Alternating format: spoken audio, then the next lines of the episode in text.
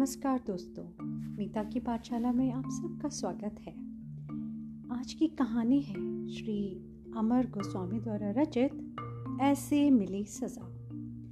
ये कहानी है बहुत पुराने समय की, जब पेड़ पौधे भी इंसानों की तरह घूमते फिरते हँसते बोलते थे।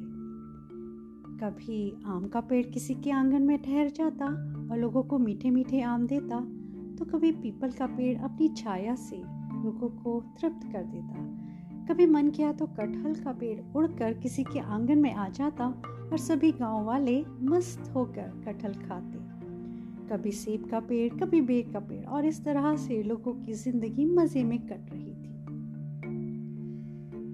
बरकत का ही एक पेड़ था जो बूढ़ा था, परंतु वह भी जब लोग कहीं काम पर जाते तो उनके बच्चों की देखभाल करता था और लोग बरकत बाबा की पेड़ की छाया में अपने बच्चों को छोड़ जाते थे।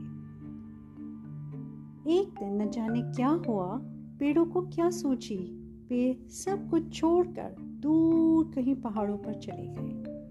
अब हरे भरे पेड़ों के जाने से गाँव में चारों ओर सूखा पड़ गया।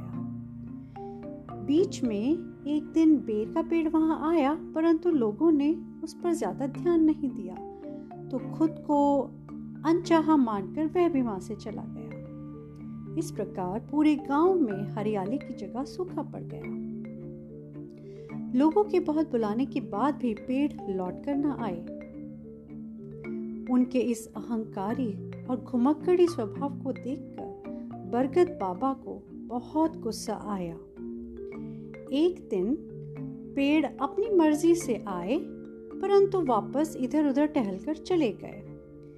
इन्हीं दिनों में जब चारों तरफ़ सूखा पड़ रहा था बाँस के दो पेड़ों में कुछ अनबन हो गई और दोनों के टकराने से एक चिंगारी निकली और इस चिंगारी से पूरे जंगल में आग लग गई। सब और तबाही तबाही मच गई सब लोग जलने लगे। पेड़ पौधे घास, जानवर, सब लोगों में बहुत अफरा तफरी मच गई।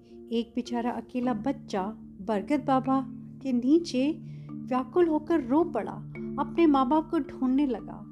उसकी यह गति देखकर बरगद बाबा को बहुत दुख हुआ। उन्होंने उसे अपनी गोद में उठा लिया और इस पूरी घटना का जिम्मेदार पेड़ों को ठहराया और गुस्से में आकर उन्हें यह सजा दी कि ना अब वो बोल सकेंगे, ना घूम फिर सकेंगे, ना हंस सकेंगे।